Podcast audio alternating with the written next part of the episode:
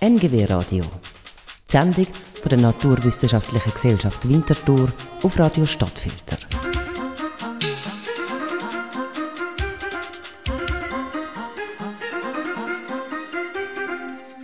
Im Sommer ist es für viele nicht so ein Thema, weil wir weniger krank sind. Unser Immunsystem. Gerade darum schauen wir uns das in dieser sommerlichen Ausgabe vom N G W Radio ein bisschen genauer an. Am Mikrofon ist der Tom von Arx. Die meisten Todesfälle sind nach Herzerkrankungen auf Infektionskrankheiten zurückzuführen. Und auch sonst können Bakterien, Viren und andere Erreger ziemlichen Schaden anrichten in unserem Körper. Darum ist es sicher sinnvoll, zu untersuchen, was da genau passiert, damit wir uns dagegen wehren können. Eine der Forscherinnen, die sich mit dem Thema beschäftigt, ist die Immunologin Annette Oxenius. Was gibt es für Erreger, die Infektionen können verursachen und wie infizieren sie uns? Annette Oxenius gibt Antwort. Das sind einerseits Viren, zum Beispiel die Pockenviren, die Masernviren, Polioviren. Das sind verschiedene Bakterien, zum Beispiel die Salmonellen, das ist ein Durchfall verursachender Keim, oder Mycobacterium tuberculosis, das ist der Tuberkuloseerreger. Dann auch Pilze, als Beispiel Candida, das zu Schleimhautinfektionen führen kann. Oder auch Parasiten, wie zum Beispiel der Malariaerreger Plasmodium falciparum. Nun, wenn wir einen Vergleich anstellen zwischen unseren Zellen im Körper und den Bakterien und den Viren, dann sehen wir, dass eine Zelle, je nachdem was für ein Typ Zelle ist, ist zwischen zwei und hundert Mikrometer. Mikrometer ist ein Millionstel Meter. Zellen kann man sehr gut unter Mikroskop analysieren und beobachten. Bakterien sind hier schon in Größenordnung kleiner, zwischen null Komma fünf und zwei Mikrometer groß. Bakterien kann man auch unter Mikroskop sehen und beobachten. Dann Viren, die sind nochmal zwei Größenordnungen kleiner, zwischen zehn und hundert Nanometer, also Milliardstel Meter. Die sind so klein, die können wir im Mikroskop nicht sehen, dafür brauchen wir Elektronenmikroskopie, um, um Viren visualisieren zu können. Nun, eine Eigenschaft der Zellen und der Bakterien ist, dass sie selbstständig lebensfähig sind. Also wenn man ihnen genügend Energie, Nahrung gibt, dann können sie sich vermehren, sie können äh, Metabolismus betreiben, sich am Leben erhalten und die Funktionen ausführen, die sie ausführen sollen. Das können die Viren nicht. Sie können sich selbstständig vermehren, die Zellen und die Bakterien, das können die Viren auch nicht. Sie besitzen Erbinformation, ja, jede unserer Zelle hat in, im Zellkern Erbinformation in Form von D N A. Die Bakterien haben auch D N A als Erbinformation. Viren haben auch eine Erbinformation, manche in Form von D N A, manche in Form von R N A, also Ribonukleinsäure. Und diese Erbinformation braucht das Virus, um sich quasi replizieren zu können. Aber weil es es nicht selber machen kann, muss das Virus zwingend eine Zelle in einem Organismus infizieren und die Maschinerie der Zelle brauchen, um äh, sich selber vermehren zu können.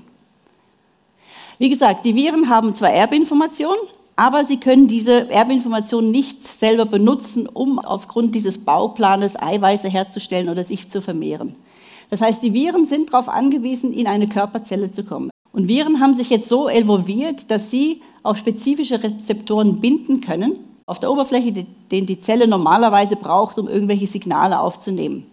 Also zum Beispiel SARS-C o V zwei bindet an den Rezeptor A C E two.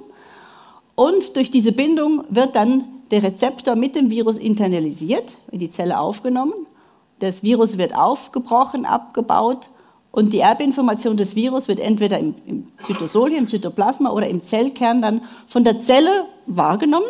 Und die Zelle kann nicht unterscheiden, dass das nicht die eigene Erbinformation ist, sondern die, die das Virus jetzt hineingebracht hat. Und produziert dann aufgrund von dieser Erbinformation, aufgrund dieses Bauplanes von den Viren neue Virusproteine und vermehrt auch den Bauplan der Viren, sodass sich dann neue Viren zusammenfügen können, die dann die Zelle verlassen. Und so ist aus einem Virus, das in die Zelle eingedrungen ist, zwischen vierundzwanzig und achtundvierzig Stunden später hunderte oder tausende Kopien gebildet worden. Nun, wie verursachen jetzt diese Erreger Krankheiten?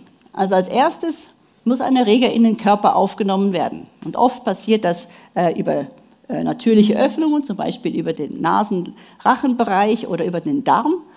Dann muss eine Vermehrung am oder im Körper stattfinden. Und dann gibt es diverse Krankheitsmechanismen. Entweder ein Erreger kann sich ungehindert vermehren in einem Organismus. Also wenn zum Beispiel ein Individuum sehr stark immunsupprimiert ist und die Immunantwort nicht funktioniert, dann wird es zu einer fast ungehinderten Vermehrung kommen und das wird dann als Krankheitssymptom wahrgenommen. Zerstörung von Geweben sind sicher eine wichtige Ursache für Krankheitssymptome. Und die Zerstörung von Geweben kann einerseits vom Erreger kommen, also wenn Sie Viren haben, die Zellen infizieren und diese Zellen dann an dieser Infektion zugrunde gehen und viele Zellen infiziert sind, dann geht Gewebe kaputt. Umgekehrt kann das auch sein, wenn Sie Viren haben, die Zellen infizieren und Sie durch diese Infektion die Zellen per se jetzt nicht kaputt gehen, wenn Sie dann eine Immunantwort gegen diese Viren haben, die diese Zellen zerstören, dann zerstört eigentlich Ihr Immunsystem äh, Gewebe, weil nämlich Zellen im Gewebe infiziert sind. Ähm, oder auch äh, Produktion von Giftstoffen. Also bestimmte Bakterien können zum Beispiel Giftstoffe produzieren, die dann dazu führen, zum Beispiel, dass man, äh, dass man Durchfall bekommt. Und die Beeinträchtigung von Organen und eben deren Funktion führt dann dazu, äh, dass wir Symptome, Krankheitssymptome erleben. Nun, wenn jetzt ein Pathogen, hier entweder ein Bakterium oder ein Virus, ähm, einen Organismus infiziert, dann wird die Immunantwort aktiviert. Einerseits die unspezifische Abwehr und die spezifische Abwehr. Aber es ist so, dass viele von diesen eindringenden Mikroorganismen, dass die eigentlich schon durch die unspezifische, eine sehr schnelle, unspezifische Immunabwehr kontrolliert werden können. Aber es braucht natürlich bei vielen Infektionen auch eine spezifische Immunabwehr, um dann schlussendlich die Eliminierung oder die Kontrolle über die Infektion zu bekommen. Und vielleicht schon vorweggenommen, die spezifische Immunabwehr, das ist auch die, die das Gedächtnis hat. Also wenn wir eine Infektion durchmachen und uns daran erinnern, dass wir die schon mal durchgemacht haben, dann sind das die Zellen, die zu dieser spezifischen Immunabwehr gehören, die, die das äh, vollbringen können. Nun, was gehört zu dieser unspezifischen Immunabwehr? Das sind zum Beispiel anatomische Barrieren wie die Haut und die Schleimhäute. Sie alle haben sich sicher schon mal geschnitten und dann eine Infektion in der Haut gehabt, weil eben dann die Haut offen ist und Bakterien, bakterielle Eindringlinge besser in das Gewebe eindringen können. Oder die Schleimhäute, die wir im Gastrointestinaltrakt haben oder auch in der Lunge, die verhindern, dass Mikroben leicht an die Zellen unseres Gewebes herankommen, weil eben diese dicke Schleimhautschicht ähm, äh, die Zellen schützt. Dann gibt es physiologische Barrieren, zum Beispiel der sehr tiefe pH ähm, in, im, im Magen. Wenn Sie Nahrung aufnehmen, dass in diesem sehr tiefen pH im Magen werden zum Beispiel schon Viren oder Bakterien, bakterielle Proteine, virale Proteine denaturiert, sodass sie nicht mehr infektiös sind nachher oder weniger infektiös sind. Dann sehr wichtig, wir haben in allen Geweben, in jedem Gewebe haben wir sogenannte phagozytierende Zellen, das sind Fresszellen. Das sind Zellen, die sind in Gewebe vorhanden und die äh, nehmen auf, was immer ihnen präsentiert wird, also ob das Viren sind oder Bakterien sind oder ob das Proteine, Eiweiße sind oder ob das abgestorbene Zellfragmente sind. Diese Fresszellen nehmen diese äh, Produkte auf und bauen sie ab. Das heißt, solche Fresszellen, wenn sie ein Bakterium aufnehmen, werden es abbauen und das führt natürlich auch schon zu einer lokalen Kontrolle dann von der Infektion. Die wird sehr, sehr schnell aktiviert. Das heißt, innerhalb von wenigen Stunden ähm, können Sie nach einer Infektion schon, äh, zum Beispiel in der Zirkulation, im Plasma, können Sie lösliche Eiweiße messen, die aufgrund dieser Infektion ausgeschüttet wurden. Das sind wie Botenstoffe, die sagen, halt, hier ist eine Infektion im Gange, jetzt müssen wir Immunzellen rekrutieren, um lokal eine Infektion zu kontrollieren. Das sind zum Beispiel Interferone, die man messen kann, oder Interleukine. Und die Phagozytose, diese Fresszellen, die werden auch über diese Eiweiße noch weiter in ihrer phagozytischen Aktivität verstärkt. Das heißt, sehr schnell, sehr effizient wird diese angeborene Immunantwort oder unspezifische Immunantwort induziert. Die spezifische Immunabwehr, ähm, die besteht aus zwei Komponenten. Das eine sind die Antikörper. Das sind bestimmte Zellen der spezifischen Immunabwehr, die heißen B-Zellen. Das sind die Zellen, die Antikörper produzieren. Und dann gibt es noch die T-Zellen, das sind auch weiße Blutzellen, die können zum Beispiel virusinfizierte Zellen erkennen und abtöten. Für die spezifische Immunantwort dauert es etwas länger, das dauert ungefähr sechs bis acht Tage, bis man die Zellen im Blut messen kann. Das ist nicht, weil die irgendwie langsamer sind, die Zellen, aber sie haben viel, viel weniger Zellen, die ganz spezifisch auf einen Erreger ausgerichtet sind. Und das dauert halt eine gewisse Zeit, bis sie diese wesentlichen Zellen amplifiziert haben, bis ich die fünfzehn bis zwanzig Mal geteilt haben, damit sie dann eine Armee von spezifischen Zellen haben. Die Immunologin Annette Oxenius über die beiden Arten von Immunantwort. Wir haben es gehört, Bakterien können sich selbstständig vermehren, Viren brauchen eine Zelle dafür. Und infizieren sie. Das heisst, sie dringen in die Zellen ein. Unser Immunsystem bekämpft die und so kommt es zu einer Entzündung. Was dort genau in unseren Zellen abläuft, schildert jetzt Annette Oxenius.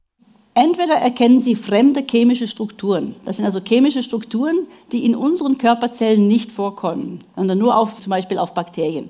Das ist zum Beispiel das L P S, das steht für Lipopolysaccharid. Das ist eine, eine Zuckerstruktur, die auf eine Untergruppe von Bakterien, den sogenannten Gram-negativen Bakterien, vorkommt. Diese Zuckerstruktur produzieren unsere Zellen nicht. Die ist wirklich eigen für Bakterien und deshalb dient das als ein Fremdmolekül. Viele Bakterien haben ein Flagellum, um sich fortzubewegen. Ähm, unsere Zellen haben kein Flagellum, das heißt das Flagellin, das ist die Untereinheit vom Flagellum. Dieses Protein wird auch als fremd erkannt. Die bakterielle Zellwand hat eine chemische Struktur, die nennt sich Peptidoglycan. Auch die haben unsere Zellen nicht, das wird auch als fremd erkannt. Also ein Trick ist, man erkennt fremde chemische Strukturen anhand von spezifischen Rezeptoren und das schlägt dann quasi Alarm. Oder, zweite Möglichkeit, man erkennt eigene chemische Strukturen, also nicht fremde chemische Strukturen, die plötzlich an einem falschen Platz sind. Also stellen Sie sich vor, ein Virus infiziert eine Zelle und benutzt die zelluläre Maschinerie, um sich zu vermehren. Das heißt, die will keine fremden chemischen Strukturen produzieren. Ein Virus produziert, was eine Zelle produzieren kann. Das heißt, das Erkennen von Viren, da können Sie nicht auf fremde chemische Strukturen sich abstützen. Da müssen Sie zum Beispiel das virale Genom, ob das jetzt D N A oder R N A ist, erkennen, weil normalerweise sitzt D N A im Zellkern, in der Zelle. Ja? Wenn aber ein Virus infiziert, dann ist plötzlich D N A in diesem Endosom, wo das Virus aufgenommen wird. Und das ist dann auch ein Alarmzeichen. Dann werden, sind auch Rezeptoren, die Nukleinsäuren, also entweder R N A oder D N A, erkennen, die nicht am normalen Ort in einer Zelle sind. Ich möchte Ihnen hier das Beispiel nochmal erklären. Es gibt verschiedene Rezeptoren, die nennen sich Toll-like-Rezeptoren, die sind auf der Oberfläche einer Zelle. Und die erkennen jetzt zum Beispiel Strukturen von Bakterien. Ich habe das L P S und das Flagellin er- erwähnt. Ja? Also wenn hier ein Bakterium rumschwimmt und das Flagellin hier an diesen Rezeptor dran bindet, dann ist das ein Alarmsignal ja, in die Zelle. Und diese Zelle wird dann, aufgrund dieser Erkennung, wird diese Zelle dann eben diese löslichen Botenstoffe äh, produzieren, die zur Entzündungsreaktion führen. Beim Virus, wie gesagt, haben wir keine fremden chemischen Strukturen, aber wenn die Viren aufgenommen werden in diesem Prozess, wenn sie an den Rezeptor binden und in die Zelle aufgenommen werden, sind sie in diesem Endosom. Und hier hat es auch Rezeptoren, die erkennen jetzt Nukleinsäuren von Viren, also zum Beispiel doppelsträngige R N A oder einzelsträngige R N A oder, oder D N A. Das sind die Rezeptoren, die eine Infektion erkennen und die auch der initiale Trigger sind oder Auslöser einer Entzündungsreaktion. Nun, was passiert nach dieser Erkennung? Wie gesagt, diese Zellen, die äh, kriegen dieses Signal über diese Rezeptoren und schütten dann Botenstoffe aus, die zur Entzündung führen. Nun, die Entzündungsreaktion, die, die war schon bei den alten Römern in der Antike beschrieben, äh, hat fünf Zeichen, die zu dieser Entzündungsreaktion gehören. Das eine ist Schmerz, das zweite ist, dass lokal eine Erwärmung des Gewebes stattfindet, dass das Gewebe rot wird lokal, dass es zu Schwellung kommt. Und äh, im schlimmsten Fall, wenn die Entzündung sehr stark ist, auch, dass die Funktion äh, des Gewebes äh, beeinträchtigt ist. Nun, was hinterliegt eigentlich diesen äh, fünf Zeichen der Entzündung? Zum Beispiel in der Haut, ein Schnitt mit einem dreckigen Messer Bakterien äh, in, in die Haut bringt. Ja? Und dann haben sie lokal haben sie diese Makrophagen, diese Fresszellen.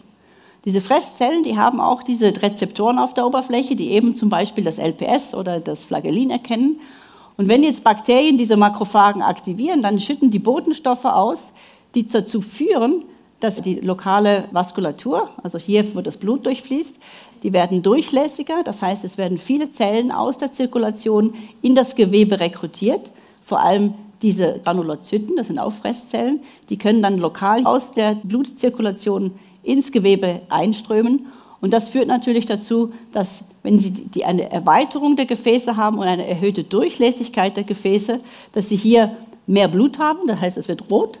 Und weil Zellen aus und auch Proteine aus dem Blut ins Gewebe gehen, kommt es eben zu dieser, zu dieser Schwellung. Also wie gesagt, die Entzündung, Entzündungsreaktion ist eigentlich ein, äh, ein, ein gutes Zeichen, wenn Sie so wollen, von der Perspektive her, dass das Immunsystem aktiviert wurde und eben lokal, wo jetzt diese Entzündung auch wirklich, diese Infektion stattgefunden hat, zusätzliche Zellen rekrutiert, um möglichst schnell diese Infektion lokal schon kontrollieren zu können. Nun, was passiert, wenn ein Bakterium aufgenommen wird über die sogenannte Phagozytose? Dann werden die Bakterien hier in diesem, dieser Struktur hier, die man Phagosom oder Endosom nennt, äh, werden sie aufgenommen in die Zelle.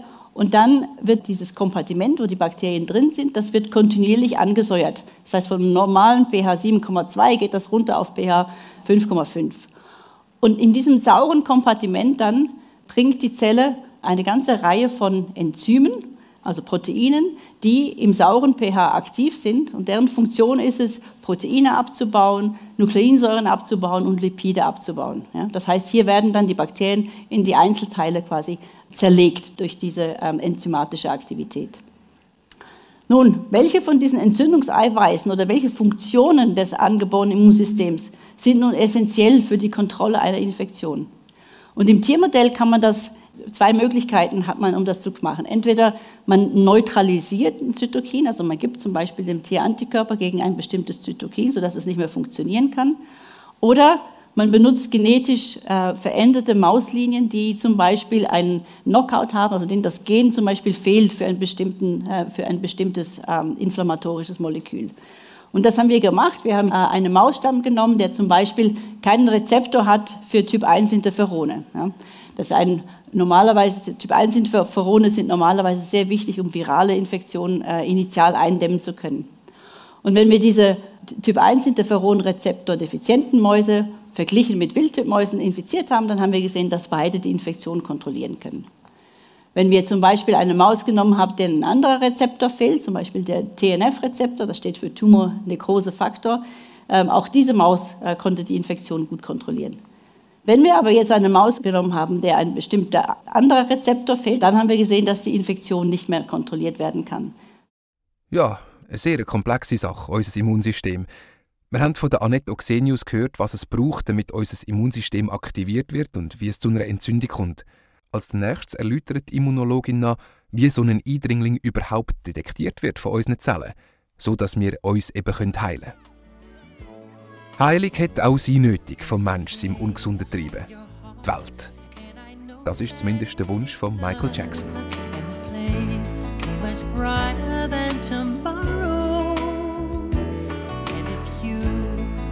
Try, you'll find there's no need to cry. In this place, you feel there's no hurt or sorrow. There are ways to get there. If you care enough for the living, make a little space, make a better place. Heal the world, make it a better place for you.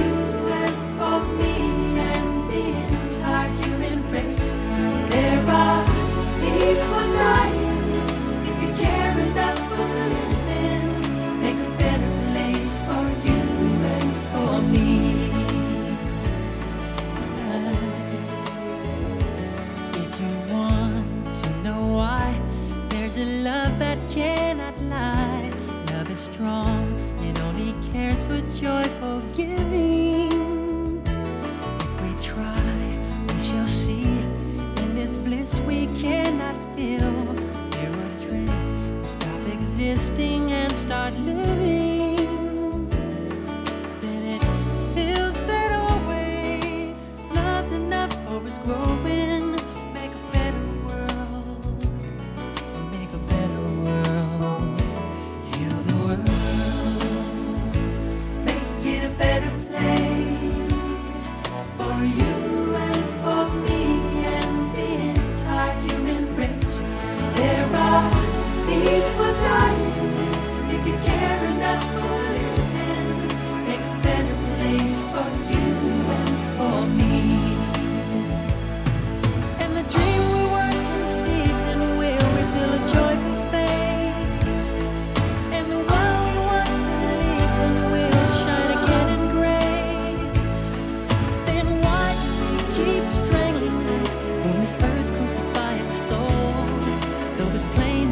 This world is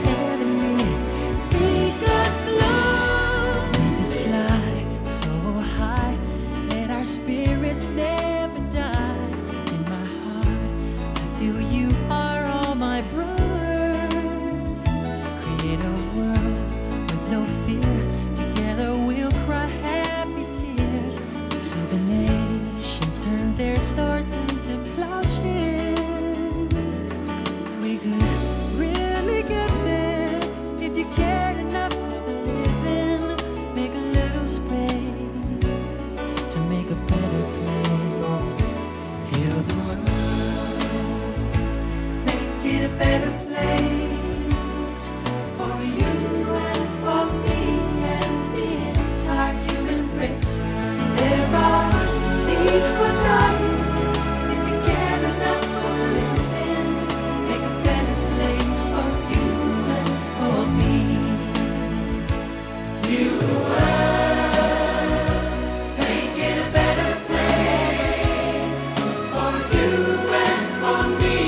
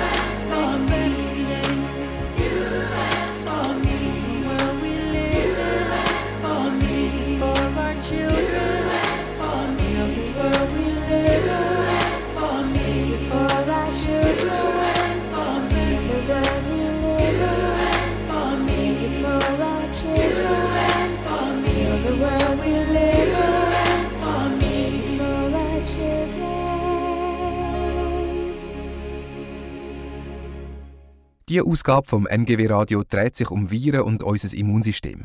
Die Annette Oxenius ist Immunologin. Sie zoomt mit uns ganz nahe an unsere Zellen her, wo es ziemlich abgeht, wenn dort ein Fremdkörper eindringen will. Um aber die richtigen Fremdkörper abwehren, müssen unsere Zellen die ungewünschten zuerst erkennen. Wie das geht, hören wir im letzten Teil von unserer Zellentour. Die Zellen des angeborenen Immunsystems erkennen als fremd entweder fremde chemische Strukturen oder eigene chemische Strukturen am falschen Ort, also zum Beispiel Nukleinsäuren äh, innerhalb von einem Endosom, innerhalb einer Zelle. Nun, die Zellen des erworbenen Immunsystems, was erkennen die als fremd? Die erkennen entweder Regionen oder Bruchstücke von bakteriellen oder viralen Proteinen. Ja? Und diese Bruchstücke oder die Regionen, die erkannt werden von den Immunzellen der spezifischen Immunabwehr, die nennt man Epitope. Die T-Helferzellen, das sind drei Zellen, die äh, zu dieser spezifischen Immunabwehr gehören. Das sind einerseits die T-Helferzellen, und wie der Name schon suggeriert, das sind so ein bisschen die Dirigenten der spezifischen Immunabwehr, die helfen den anderen Zellen bei der Ausübung ihrer Funktion. Also sie unterstützen die sogenannten zytotoxischen Zellen, unterstützen sie ihre äh, Aktivität, um virusinfizierte Zellen im Körper zu eliminieren. Und die B-Zellen unterstützen sie äh, bei der Produktion der, von Antikörpern, die zum Beispiel Viren binden und neutralisieren können. Und jede Zelle von unserem Körper hat so eine Art Präsentationsteller auf der Oberfläche. Die nennen sich M H C-Moleküle oder Major Histocompatibility Complex Molecules. Sie können sich aber vorstellen, es ist wie ein Präsentationsteller. Und was in diesem Teller drin liegt, das sind Bruchstücke von Proteinen, Peptide. Ja? Und wenn die Zelle nicht infiziert ist, dann haben sie da Bruchstücke von zelleigenen Proteinen. Das heißt, die Zelle signalisiert nach außen, hey, ich produziere jetzt gerade alle die Proteine, die ich normalerweise sowieso produzieren muss. Ich muss nicht gekillt werden.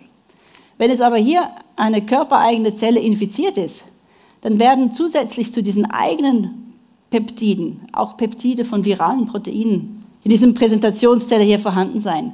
Und das führt dann dazu, dass eine Killerzelle, die eben diesen Komplex erkennt zwischen einem viralen Peptid auf dem M H C-Molekül der Zelle, dass diese Zelle dann ähm, selektiv eliminiert wird. Und wenn Sie natürlich eine virusinfizierte Zelle abtöten, kann sich das Virus auch nicht mehr weiter vermehren, weil sie ja darauf angewiesen ist, die Maschinerie der Zelle für die Vermehrung zu brauchen. Sie haben also in einer Zelle, haben Sie Tausende von Proteinen, Prote- verschiedenen Proteinen, die hergestellt werden. Und wenn diese Zelle eben infiziert ist, dann produziert diese Zelle auch Virusproteine.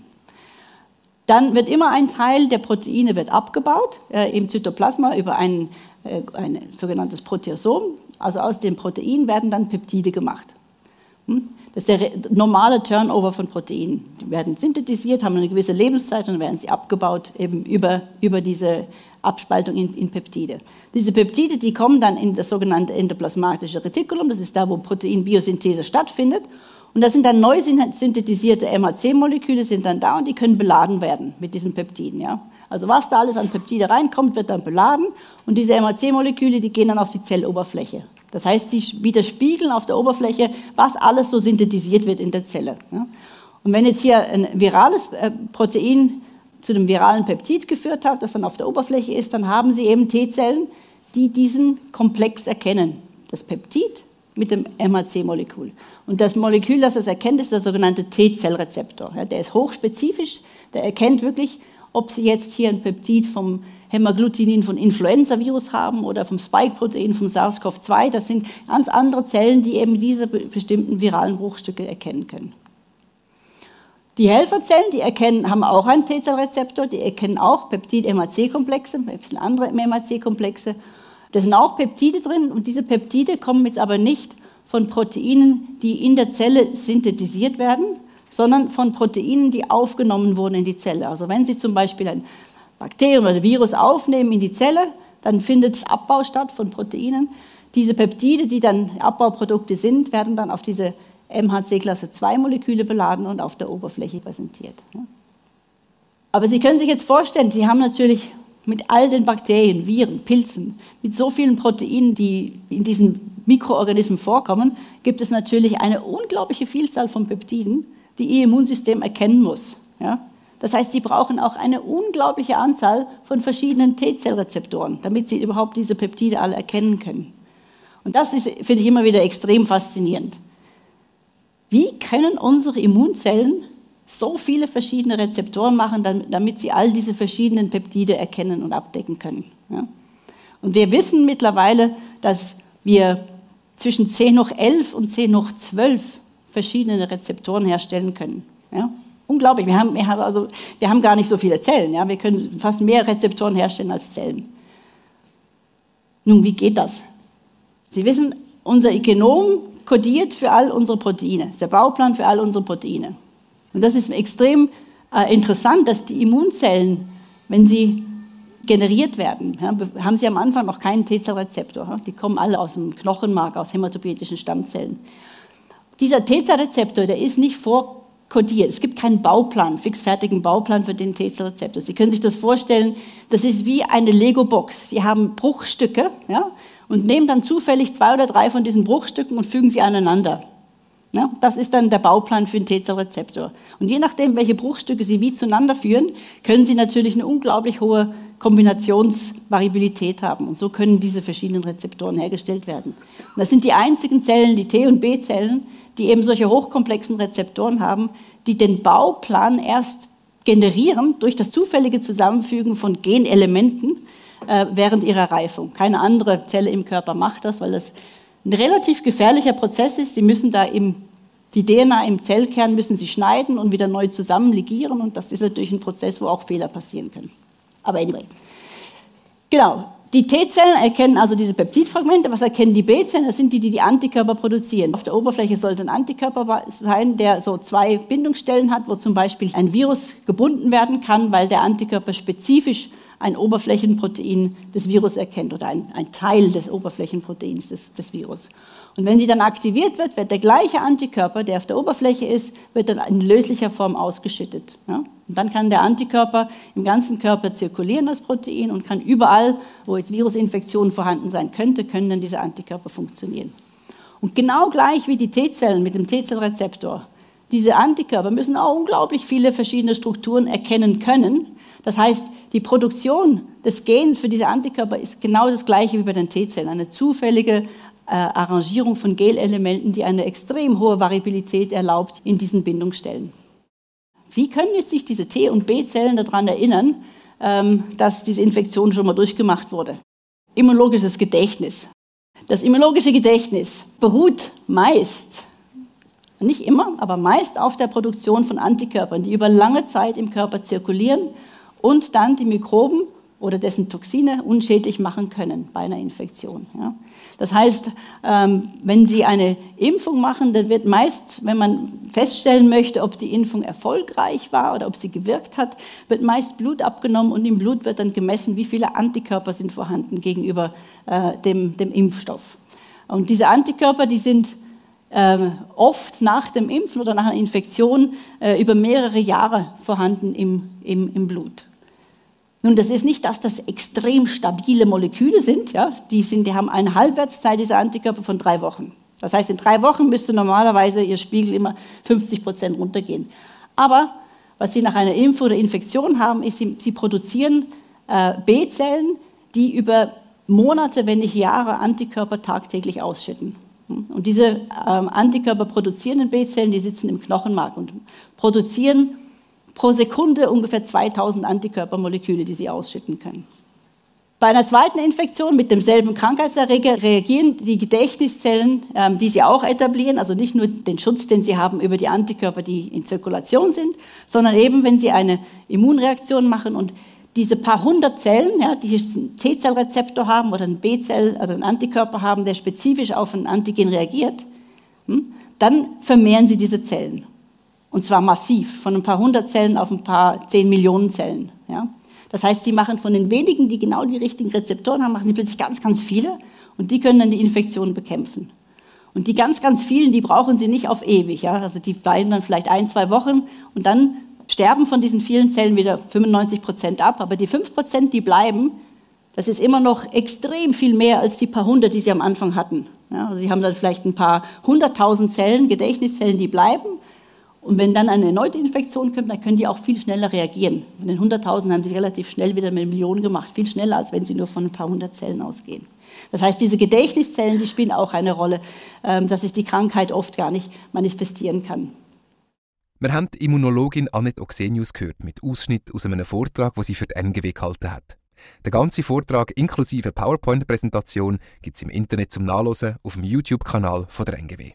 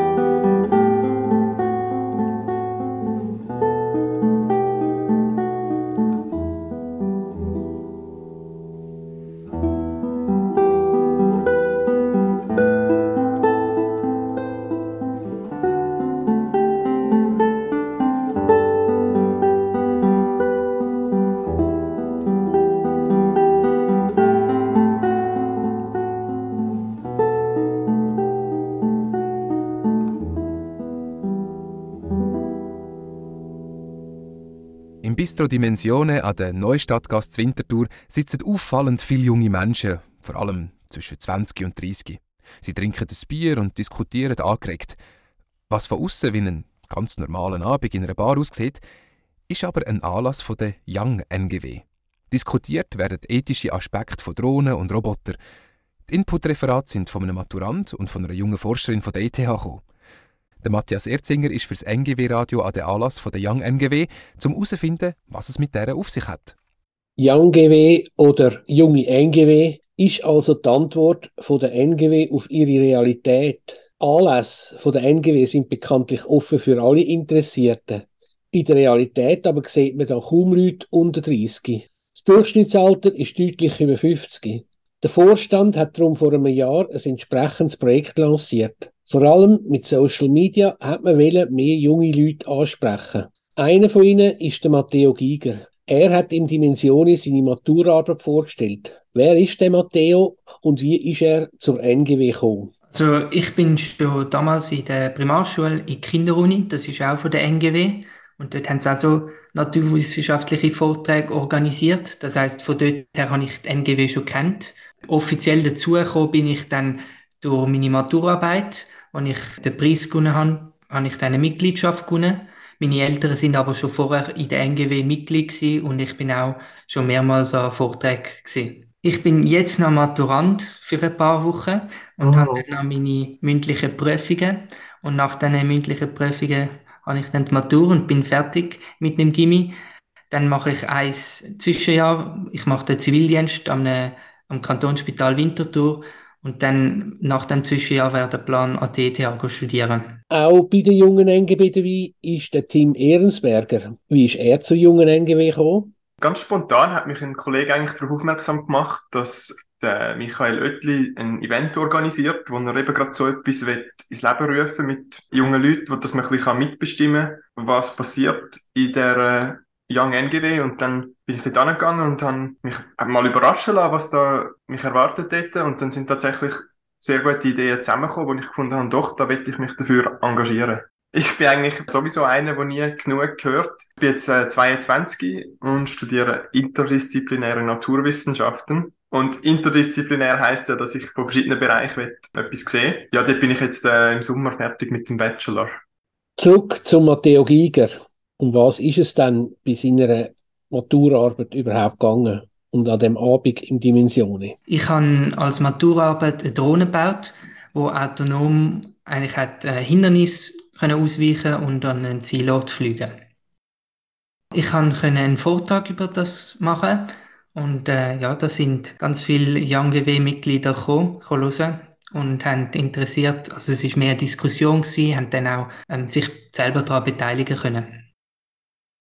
Also speziell ist es um ethische Drohnen gegangen. Wir hatten eine zweite Referentin, die auch ein bisschen versucht hat, den, den Hintergrund zu erläutern. Also ich habe dann eher einen technischen Aspekt hineingebracht, über wie meine Drohne funktioniert. Und sie hat dann noch einen ethischen Einblick gegeben, wie dann Drohnen ethisch können auch eingesetzt werden können. Und dann ist das Publikum ist beteiligt gewesen, weil sie haben dann können mitdiskutieren, weil Ethik ist ja auch immer ein Diskussionspunkt. Wie ist der Abend im Dimensione jetzt abgelaufen? Der Anlass hat äh, im Dimensione, das ist äh, ein Lokal in der Altstadt, stattgefunden. Und man hat dann auch ein Apéro bekommen und ein Getränk. Und ja, hat dann eigentlich einen gemütlichen, interessanten Abend dort können verbringen. Du bist mitten in den Maturprüfungsvorbereitungen gewesen, andere an der Uni oder der E T H am Lehren für Prüfungen. Und dann fällt euch nichts anderes ein, als zu Abend nochmal Wissenschaft zu diskutieren. Viele von uns sind ja am Studieren oder sind noch in der Schule. Und dann ist man auch froh, wenn man mal ein bisschen aus dem Schulsetting kommt und eben trotzdem interessiert halt ein spannendes Thema kann besprechen, aber ein bisschen in einem anderen Setting wie eben in einer Bar und dann meistens auch in einem kleineren Rahmen. Jetzt bist du neu auch in der Kerngruppe von der jungen N G W, das heisst, zusammen mit dem Tim Ehrensberger und dem Benedikt Oeschger tust du die Anlässe von der jungen N G W organisieren. Warum tust du dich da so stark engagieren? Als Kerngruppenmitglied kann ich mithelfen, die Events zu organisieren.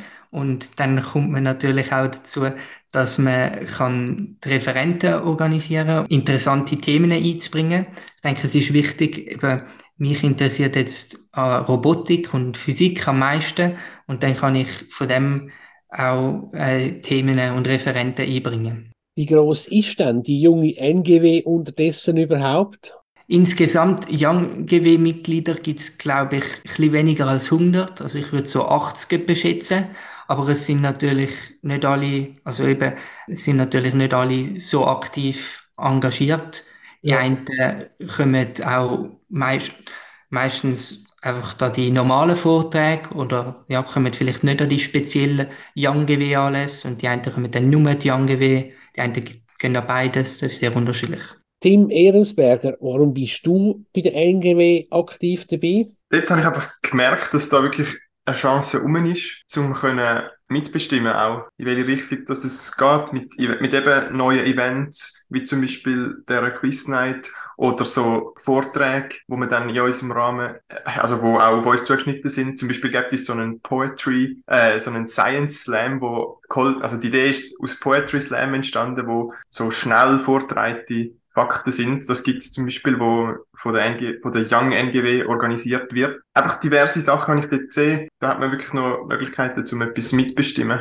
Auch du bist jetzt in dieser neuen Kerngruppe. Was willst du dort einbringen? Es sind eigentlich so zwei Sachen, die ich so ein bisschen als Vision sehe, was vielleicht möglich wäre, um dort ein bisschen entstehen zu lassen. Das eine ist, dass man einfach so einen Ort schafft, wo Leute zusammenkommen und einfach ungezwungen über wissenschaftliche Fragen reden. Also das ist halt, gerade in der digitalen Welt ist es halt wichtig, dass man wirklich so Orte hat, die fix sind, wo man sich trifft und einfach da ist. Das andere habe ich gefunden, wow, die N G W hat wirklich, also ist gross und hat viele Beziehungen und das erhoffe ich mir, dass ich das kann ausnutzen oder erweitern. Und gerade im Bereich Vernetzung von Politik und Wissenschaft sehe ich noch mega Potenzial.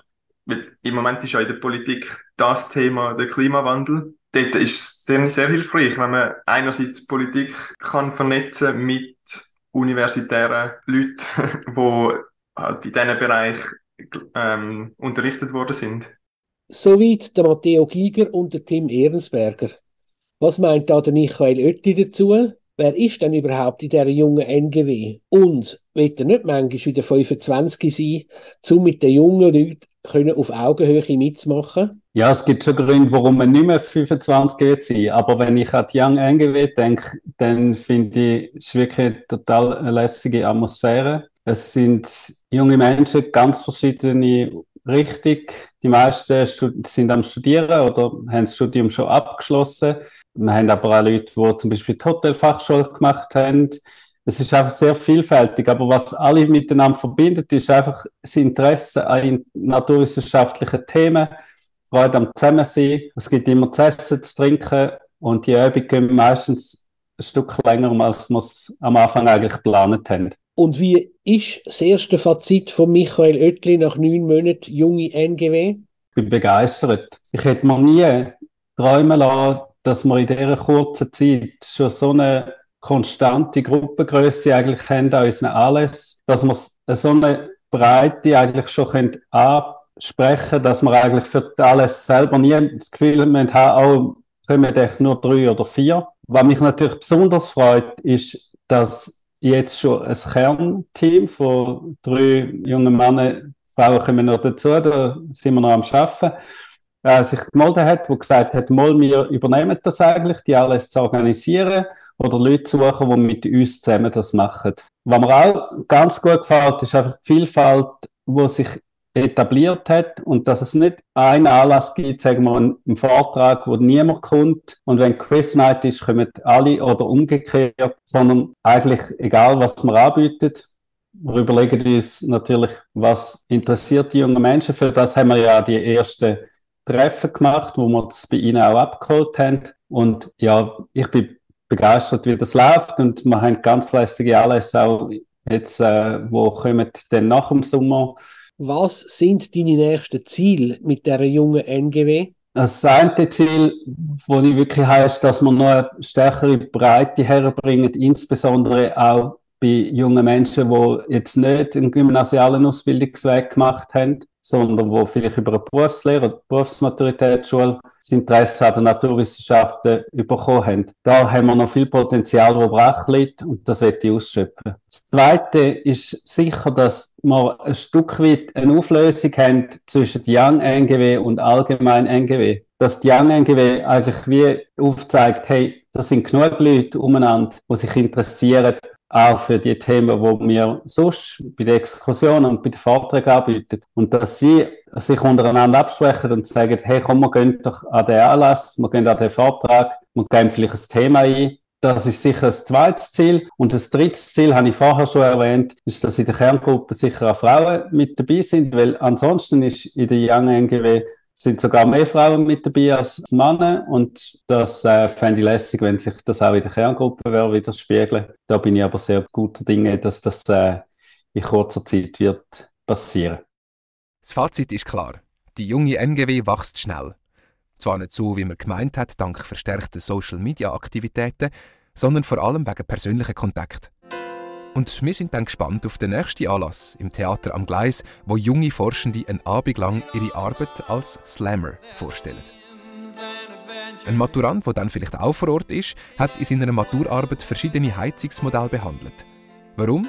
Das erzählt er uns gerade nach Supertramp.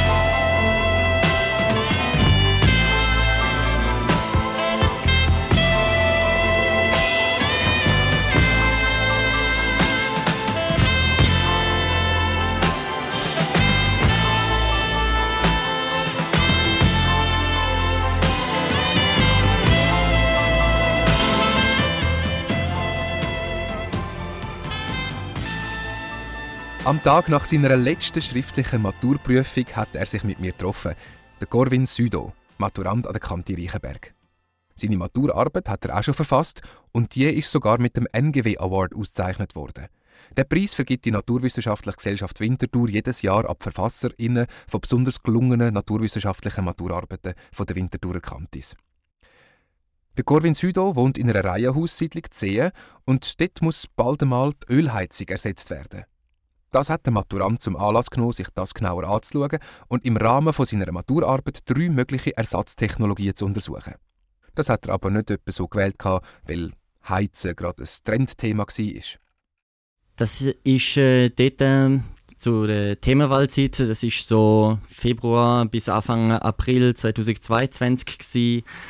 Noch gar nicht so klar gewesen, dass das äh, so das Thema zweitausendzweiundzwanzig könnte werden. Man hätte gewusst, dass man jetzt äh, abhängig ist vom äh, russischen Gas, ist irgendwie im äh, Winter schon diskutiert worden, dass es äh, blöd ist, dass man so viel Gas importiert, äh, aber dass äh, man dort äh, so viel darüber reden würde, hätte man noch nicht gewusst. Und äh, das äh, hat sich dann aber äh, so hingezogen, dass man dann auch im Hochsommer, wo Heizen eigentlich noch gar kein Ding war, äh, dann wirklich sich Sorgen gemacht hätte, ob es jetzt irgendwie im Winter Stromausfall gibt und so, dass äh, dann das Heizen gleich so zum omnipräsenten Thema geworden ist. Jetzt äh, schon sowieso, weil es äh, wegen der Klimakrise jetzt äh, etwas ist, wo langfristig äh, gelöst werden muss, im Großen politisch und im Kleinen bei unserer Siedlung.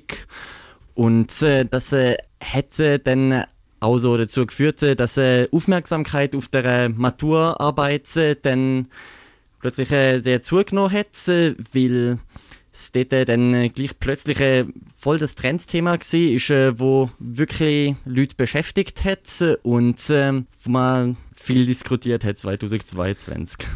Was war genau die Fragestellung von deiner Maturarbeit? Es äh, ist äh, recht klar formuliert, äh, gewesen, dass es äh, um die Reihenhaussiedlung geht.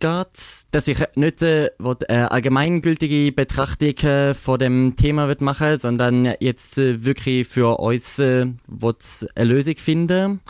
Und äh, der Fokus war jetzt äh, wirklich gewesen, die konkrete Zielsetzung herauszufinden, wie viel Energie man braucht für unterschiedliche Heizkonzepte in der Siedlung. Also es ist noch gar nicht um Sachen gegangen wie Geld oder Umsetzung oder Umweltbelastung und so. Es ist jetzt wirklich erstmal nur gegangen, auszurechnen, wie viel Strom so eine Wärmepumpe im Jahr braucht.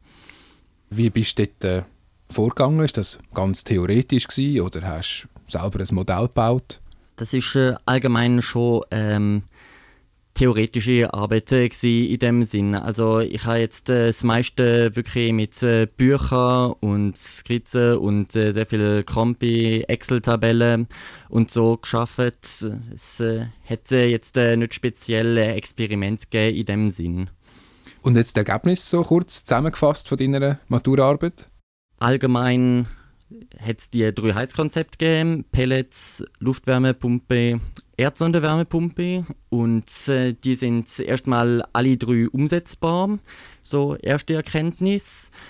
Haben äh, so ihre Vor- und Nachteile. Bei den Pellets wäre das, äh, dass man es äh, vergleichsweise einfach einbauen kann, aber wahrscheinlich im Winter zweimal muss, also einmal am Anfang vom Winter und einmal Mitte rein, muss äh, eine Lieferung bestellen, weil der Platz sonst nicht langt. Bei der Luftwärmepumpe ist das äh, Ding, dass äh, sie jetzt äh, so wirklich möglich ist. Es hat äh, lange die Überlegung gegeben, dass es äh, physikalisch äh, so ans Limit kommt. Und das ist auch so, dass, es, äh, dass man die Wärmepumpe wirklich bis so zum Rand müsste belasten, aber es geht. Und äh, bei der Erdsonde ist äh, rausgekommen, das ist so ganz kurz vor Schluss eigentlich sogar so eine Überraschung äh, gewesen, dass äh, das äh, so gut funktioniert an dem Ort, wo wir sind, weil das Grundwasser dort, äh, wo wir sind, äh, den Boden sehr warm macht und man dort dann sehr effizient kann arbeiten mit denen. Das heisst, das ist auch die Empfehlung von dir, um die einzubauen? Ja, es hat noch weitere Aspekte, die man dort äh, muss berücksichtigen muss. Jetzt äh, allein vom Energieverbrauch und äh, jetzt auch von dem, was man an Stromkosten äh, hätte im Jahr, ist äh, die Erdsonde in dem Sinne der Sieger. Es hat aber schon weitere Sachen, die dort äh, kompliziert werden, vor allem wo man dort äh, kann bohren. Hm, wer es überhaupt äh, bohrt, es ist jetzt äh, gerade äh, schwierig, dort äh, Offerten zu bekommen. Es ist auch sehr teuer. Wie man das dann aufteilt, äh, ob man wie das Heizungssystem dann äh, weiter funktioniert, ob man die Wärme irgendwie immer noch zentral verteilt oder ob es dann äh, einzelne Häuserblocks äh, unabhängig voneinander machen. Und äh, die Frage habe ich dort alle nicht angeschaut und äh, dort äh, habe ich auch gar nichts zu wissen, um können beurteilen, wie das funktioniert. Also willst du ja gar nicht so eine konkrete Empfehlung jetzt abgeben für eure Reihenhaussiedlung? Nein, es ist jetzt äh, nicht so, dass ich einen persönlichen Favorit hätte unter den Heizungskonzept, ähm, gar nicht mal irgendwie so ähm, Sympathie, Vorurteile, Abneigungen gegen welche und äh, darum jetzt äh, auch nicht gesehen, dass ich dort äh, speziell welche bewerben müsste in der Siedlung. Dann hast du den N G W Award bekommen. Was bedeutet der für dich? Also erst einmal wirklich Anerkennung für das, was ich dort äh, gemacht habe. Es ist äh, schon so bei den Maturarbeiten, dass sich viele Leute dort äh, richtig Mühe geben, dass sie dort äh, einen Großteil von ihrem Leben in dem halben Jahr, wo dort daran geschafft haben, ist äh, wirklich der Maturarbeit widmet. Und das war bei mir auch so gewesen. Und äh, es war zwischendurch gleich frustrierend gewesen, wenn man das Gefühl hatte, dass äh, die ganzen Ergebnisse am Schluss dann ja, wie für nichts sind und äh, sich das äh, nie wieder jemand anschaut. Das äh, ist bei mir so ein wenig weniger das Ding gewesen, weil ich äh, gewusst habe, dass es für die Leute in der Siedlung spannend ist und äh, dass sich dort die Leute dafür interessieren. Aber ähm, das war äh, dann wirklich ein bisschen anders gewesen, dass ich äh, dort von außen das Lob bekommen habe, dass es eine äh, gute Maturarbeit ist, äh, dass ich äh, dort etwas Außergewöhnliches äh, gemacht habe. Das war äh, schon etwas Neues gewesen. Und äh, sonst äh, bin ich jetzt äh, Mitglied von der N G W-Woche und äh, das ist wirklich eine coole Sache. Also äh, ich freue mich wirklich darauf, mit äh, diesen Leuten dort äh, zu den Anlässen zu gehen, vielleicht äh, mit organisieren. Es ist äh, okay, ein äh, cooler Laden. Und der coole Laden, wie der Maturant Corvin Südow sagt, engagiert sich sehr stark auch für den naturwissenschaftlichen Nachwuchs. Das jüngste Projekt ist Young N G W, ein Forum, wo sich junge Naturwissenschaftsinteressierte miteinander austauschen können. Organisiert auch von Jungen. Wir haben es vorher schon gehört im N G W-Radio, es gibt jenste Veranstaltungen, Science Slam, Vorträge, Quizübung. Am besten einfach online anschauen auf n g w punkt c h. Unter dem Reiter Junge N G W ist Young N G W zu finden. Und ich bedanke mich fürs Zuhören beim N G W-Radio. Ich bin der Tom von Arx.